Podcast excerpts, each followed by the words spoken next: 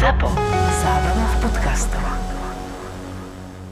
Tento podcast obsahuje opisy fyzického, psychického a verbálneho násilia a tiež opisy brutálneho sexuálneho násilia alebo sexuálnej deviácie páchateľa. Z tohto dôvodu je tento podcast absolútne nevhodný pre poslucháčov mladších ako 18 rokov. Kanibalizmus sa vyskytuje u takmer 1500 živočíchov. Má mnoho podôb. Levy zabíjajú levíčatá, ktoré splodil iný samec, aby pri ďalšom oplodnení levice dostali prednosť ich gény. Modlivka, pavúk čierna vdova alebo samička škorpióna skonzumujú samčeka, s ktorým sa spárili a to častokrát už počas pohlavného aktu. Ľudia nie sú v prípade kanibalizmu výnimkou. Dôvody sú však rôzne. V niektorých kmeňoch Južnej Ameriky je to rituálny kanibalizmus, keď víťaz zje srdce porazeného aby získal jeho silu. Ľudský kanibalizmus mal však aj čisto praktické dôvody. Hlad a nedostatok bielkovín. V prastarých kultúrach to bola bežná vec zjesť iných ľudí. V novšej histórii sa kanibalizmus vyskytol najmä u stroskotancov na mori. Jeden z najznámejších prípadov sa viaže k leteckej havárii urugvajských rugbystov – 13. októbra 1972 počas cesty na zápas do Čile spadlo ich lietadlo v juhoamerických Andách. Tí, čo sa zachránili po páde lietadla, začali jesť svojich mŕtvych spoluhráčov, aby vydržali, kým ich nájdu záchranári. Hoci pád lietadla pôvodne prežilo 27 zo 45 ľudí, záchrany sa dožilo iba 16 stroskotancov. Bez toho, aby jedli meso svojich kamarátov, by sa im to nepodarilo, pretože kým ich našli, Prešlo nekonečných 72 dní v mraze a v snehu vo výške 4200 metrov nad morom. Prípady ľudského kanibalizmu sme už viackrát zmapovali aj vo vražednom psyché, v príbehu kanibala z Kisaku, mydliarky Leonardy z talianského Montela, kanibala Iseja Sagavu z Japonska alebo takmer strašidelné rozprávanie o živote Petra Kürtena, ktorý dostal prezývku Upír z Düsseldorfu. Prípad Jozefa Kulíka, rodáka z českej dediny Hrdly nedaleko Litomnieříc, si však vyžaduje od človeka ešte väčšiu odolnosť. Má kanibalizmus ako taký vplyv aj na ľudský mozog alebo ľudskú mysel? Teraz tu bol popísaný dosť detailne ten prípad urugvajských rugbystov. Nie som si istý, či niektorých ešte dokonca umierajúcich nedorazili, ale to musí zanechať v psychike človeka asi pravdepodobne nenapraviteľné škody, pretože to je niečo, čo patrí medzi najväčšie tabu medzi ľuďmi. Takýto vplyv to má na mozgovú činnosť a na psychiku. Je možné, že konzumácia ľudského mesa vyvoláva aj určité neurodegeneratívne ochorenia? Viem o tom, že takéto existuje a ako psychiatr som sa o to zaujímal, ale vždy len okrajovo, pretože som sa nikdy v živote s ničím podobným vo svojej e, medicínskej praxi nestretol.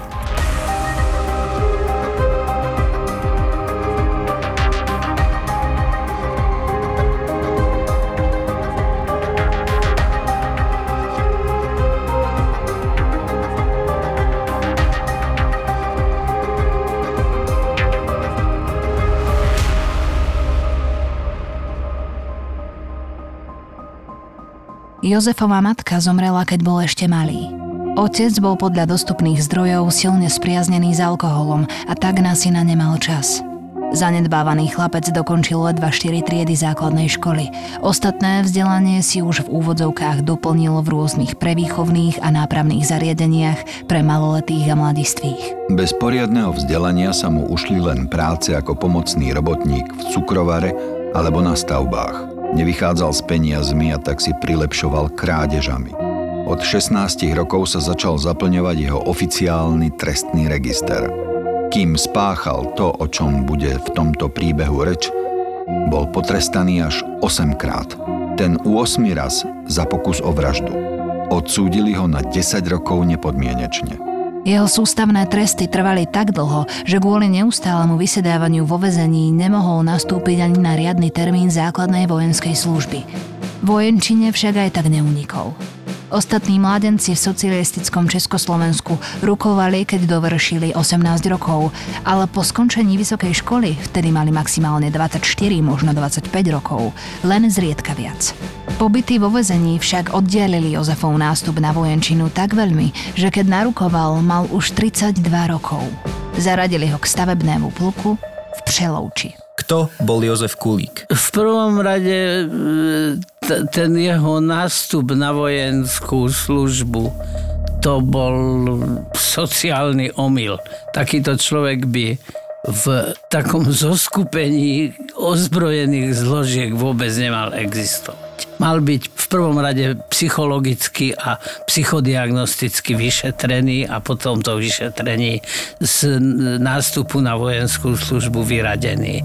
Ten jeho psychologický profil sa utváral prakticky, možno povedať, od narodenia, pretože v útlom detstve, predpokladám ešte v predškolskom veku, prišiel o matku a ten otec alkoholik, ten sa mu vôbec nevenoval a preto vlastne chlapca vychovávala ulica. Nie je absolútne isté, že takýto človek sa vyvinie do jednej ťažkej antisociálnej podoby osobnostnej, ale je to veľmi pravdepodobné, pretože predsa len tie výchovné vplyvy aj zle vychovávajúcich vychovávateľov poznamenajú človeka.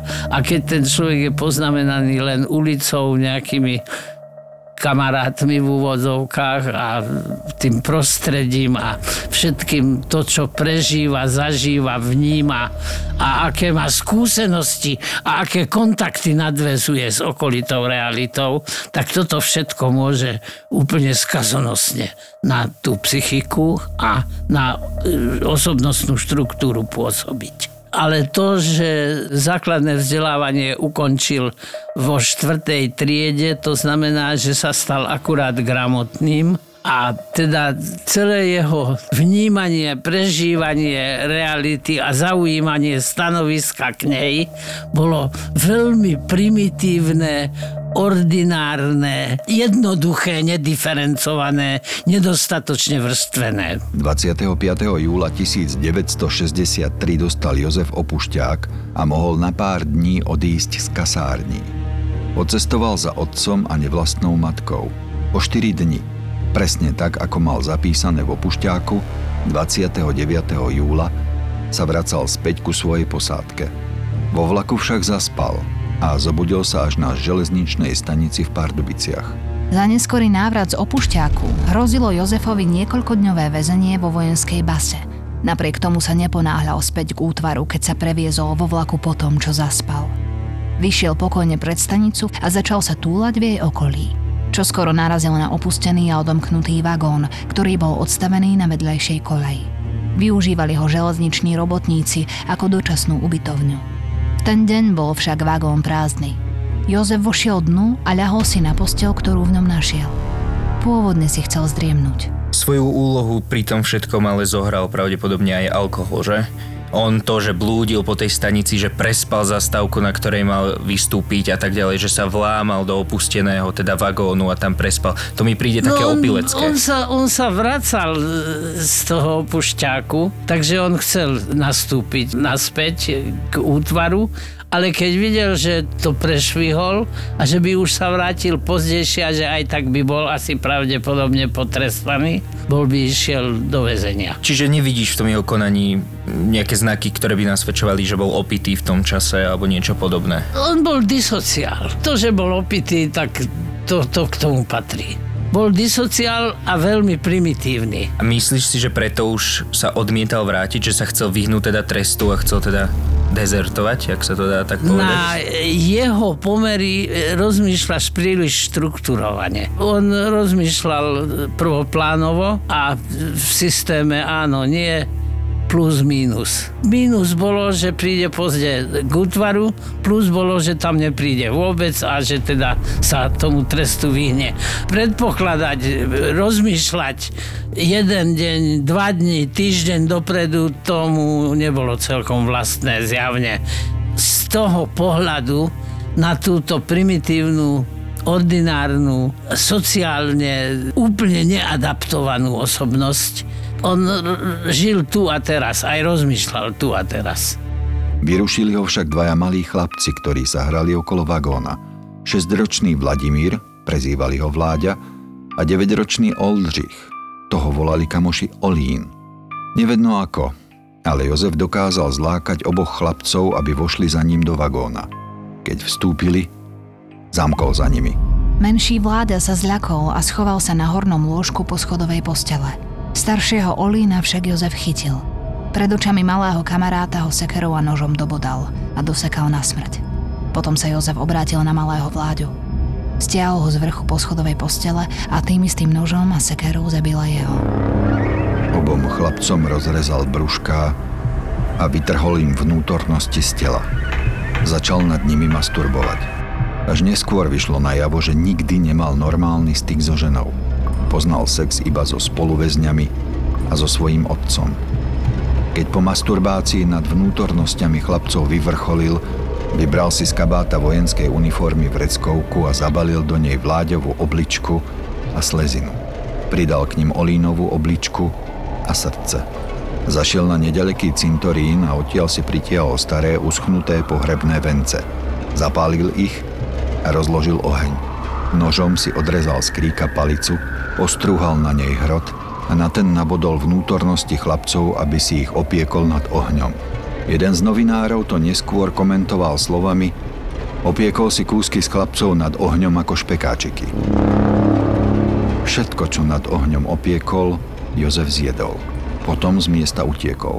Nemám na toto iné pomenovanie ako laicky musel mu prepnúť. To konanie má určitú dynamiku. Prvýkrát som tento príbeh čítal včera, ale vytvoril som si určité hypotézy a ako najpravdepodobnejšie a povedal by som pravdepodobnosť blížiaca sa istote, že od začiatku to malo celé sexuálny podtext. To jeho konanie ho doviedlo k vzrušeniu, ktoré vyvrcholilo a teda potenciovalo do sexuálneho uspokojenia, keď teda masturboval až do svojho orgazmu. Asi pravdepodobne z minulosti nejaké skúsenosti ani s takýmto brutálne sadistickým sexom, ani so sexom s malými detičkami asi pravdepodobne nemal.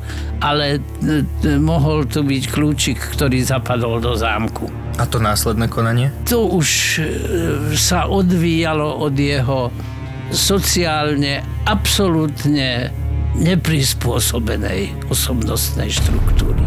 Primitívna, antisociálna, neprispôsobená. Až natoľko, že si opiekol orgány dvoch chlapcov, ktorých zabil? Tie orgány nakoniec, keď zabiť, prečo nie aj zjesť? Ako keby konal tak nejak inštinktívne, automaticky, ako pračlovek, dokonca by som povedal. Áno, áno. Nejaké prainštinkty sa mohli v ňom ozvať, ale to sme naozaj na veľmi tenkom mlade. Toto už hraničí s konšpiráciami, čo teraz hovoríme. Ale fakt je jeden, že po ruke boli tela týchto dokatovaných chlapcov, už mŕtvych. Tie vnútornosti vyzerali pre jeho primitívnu osobnostnú štruktúru zbavenú akéhokoľvek sociálneho cítenia niečo najpriateľnejšieho. Je to zaujímavé a to najmä preto, že tie iné prípady kanibalizmu, ktoré sme preberali, napríklad prípad toho japonského kanibala, tak e, pre neho tá konzumácia bola spojená so sexuálnym vzrušením, s e, takým sexuálnym naplnením. Tuto to teda tak nebolo. Nemôžeme vylúčiť, že ešte i to jeho následné konanie malo sexuálny podtext.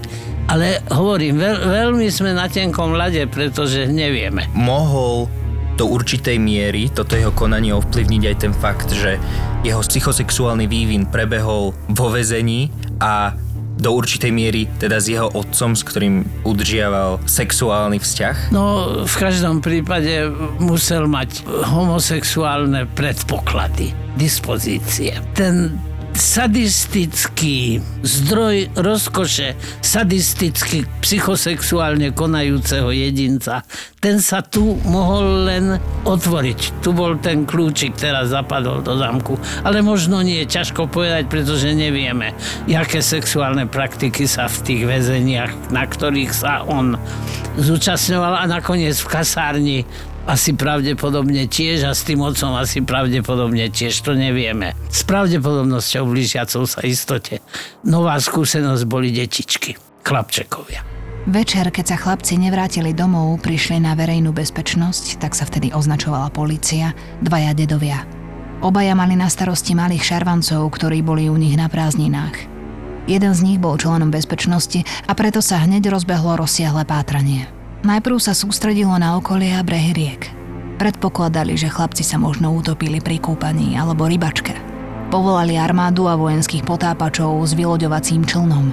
Spolu s armádou, bezpečnosťou a potápačmi pátrali po chlapcoch celú noc dobrovoľníci.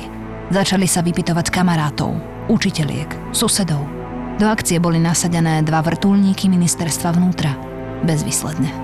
Informácia o tom, že chlapci mali so sebou bicykle, priviedla pátračov k podozrivému mužovi, ktorého evidovali ako tzv. pohlavne úchylnú osobu.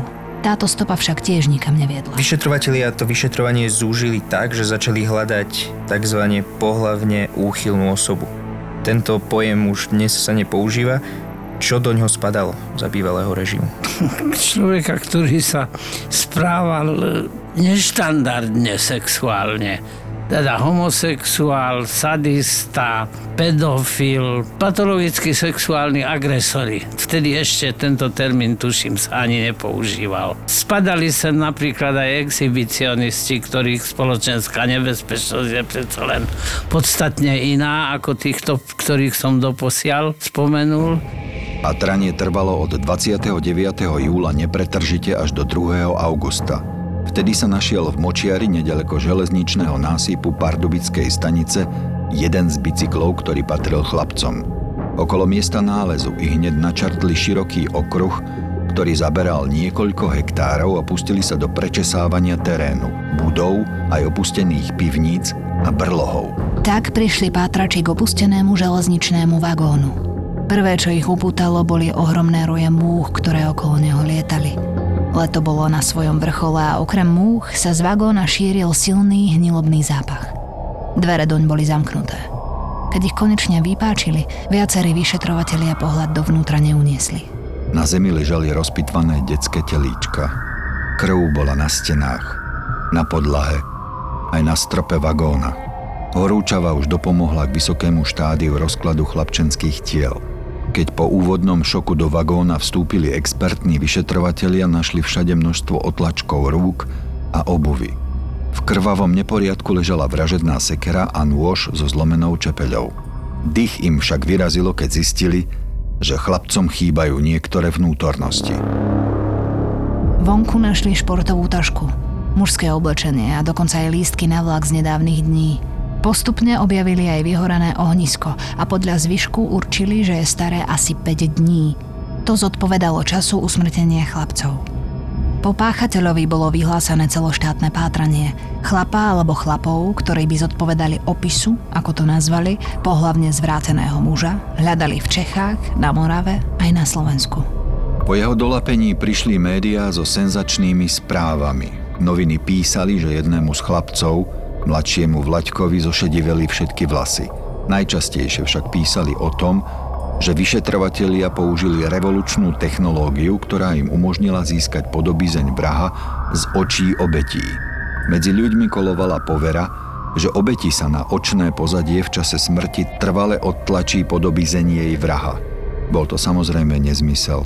Napriek tomu na mnohých budúcich vrahov zapôsobil tak silno, že sa im vrel do pamäti a aby ich nebolo možné vypátrať podľa obrazu v očiach obetí, vypichovali im ich. Má to nejaký reálny základ, to zošedivenie? No, môže sa stať, že zošedivie človek v priebehu otrasného, katastrofického, hrozného zážitku. Môže sa to stať.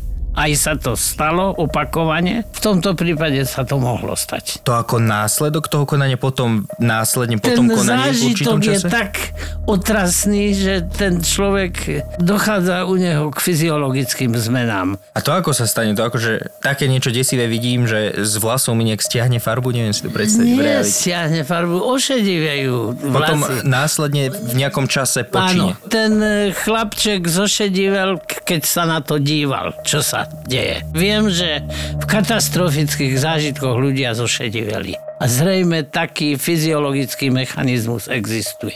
Dolapenie kanibalského vraha Jozefa Kulíka bolo v skutočnosti oveľa prozaickejšie. Vlastne v ňom zohrávala významnú úlohu náhoda. Zástanci mystiky však tvrdia, že tú úlohu zohral osud. Alebo karma. Po úteku z miesta činu, kde opiekol a zjedol vnútornosti chlapcov, sa začal Jozef Kulík schovávať. Našiel si úkryt v poli nedaleko obce Brníkov. Augustové noci v roku 1963 boli horúce a tak si nelámal hlavu s prespaním a uložil sa priamo na poli. Znie to neuveriteľne, ale keď zaspal, spal tak tvrdo, že ho neprebudil rachot blížiaceho sa traktora a ten ho v poli prešiel. Bolo to v ten istý deň, keď vyšetrovatelia našli telíčka chlapcov v rozhorúčenom vagóne. Traktor zatlačil Jozefa do zeme. Zranil ho, ale nezabil. Keď sa ako tak pozviechal po tom, čo po ňom prešiel ťažký poľnohospodársky stroj, kým spal v poli, ušiel do dediny. Chcel sa schovať.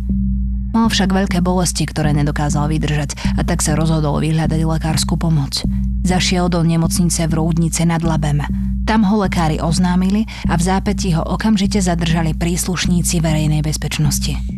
Jozef Kulík bol v tom čase príslušníkom Československej ľudovej armády a tak spadal pod vojenskú jurisdikciu, ktorej ho odovzdali. Vojenský súd bol neverejný. Oficiálne miesta sa navyše snažili vec utajiť, pretože to vrhalo zlé svetlo na vojakov socialistickej armády. Medzi dôkazným materiálom, ktorý bol na súde predložený, bol aj zošit, do ktorého si Jozef svoje skutky zapísal. Spolu s množstvom otlačkov rúk a jeho stôb na mieste vraždenia a opekania vnútornosti chlapcov bola vina nesporná. Zaujímalo by ma aj, že čo si zapísal do toho zošita, o ktorom sa tu hovorí, a, ktorý bol medzi dôkazným materiálom, že si tam opis skutkov zapísal. Nesedí mi to do takého obrazu, čo som si vytvoril hlave Môže k to byť, človeku. môže to patriť k tej jeho psychosexualite. Že sa ešte sexuálne vzrušoval tým, keď to popisoval. Hovorí sa tomuto pornografománia. Jeho psychosexualite boli primerané, násilné, pedofilné sa tam objavili. To jeho sexuálne vzrušenie počas toho konania, keď samotné toto všetko sa dialo, muselo byť enormné. A tá jeho psychosexualita fakt normálna nebola. On žiadnu sexuálnu skúsenosť nedeviantnú nemal, ale hovorím, toto všetko sú hypotetické úvahy, ktoré môžu sa shodovať so skutočnosťou, alebo sa môžu blížiť skutočnosti. Ešte raz poviem, tento človek nemal čo hľadať v armáde. Možno keby ho neboli bývali odviedli do Československej ľudovej armády, tak by sa nič z toho to nebolo stalo. I keď ani to nemôžeme vedieť, lebo mal 32 rokov, tak ešte mal pred sebou dosť dlhý život, ktorom ešte všeličo mohol povyčíňať. No ale toto, čo urobil, to vystačí aj... No, Nepatril medzi ľudí asi. Ne. Do spoločnosti. nepatril medzi ľudskú spoločnosť, bol to vyvrel. Za svoje činy bol Jozef Kulík odsúdený na trest smrti. Oficiálny rozsudok znel za vraždu a za zbehnutie z armády. Po vynesení rozsudku požiadal o milosť vtedajšieho prezidenta republiky Antonína Novotného. Jeho žiadosť zostala bez odpovede. 7. februára 1963 bol Jozef Kulík popravený. Obesili ho vo väznici na Pražskom Pankráci.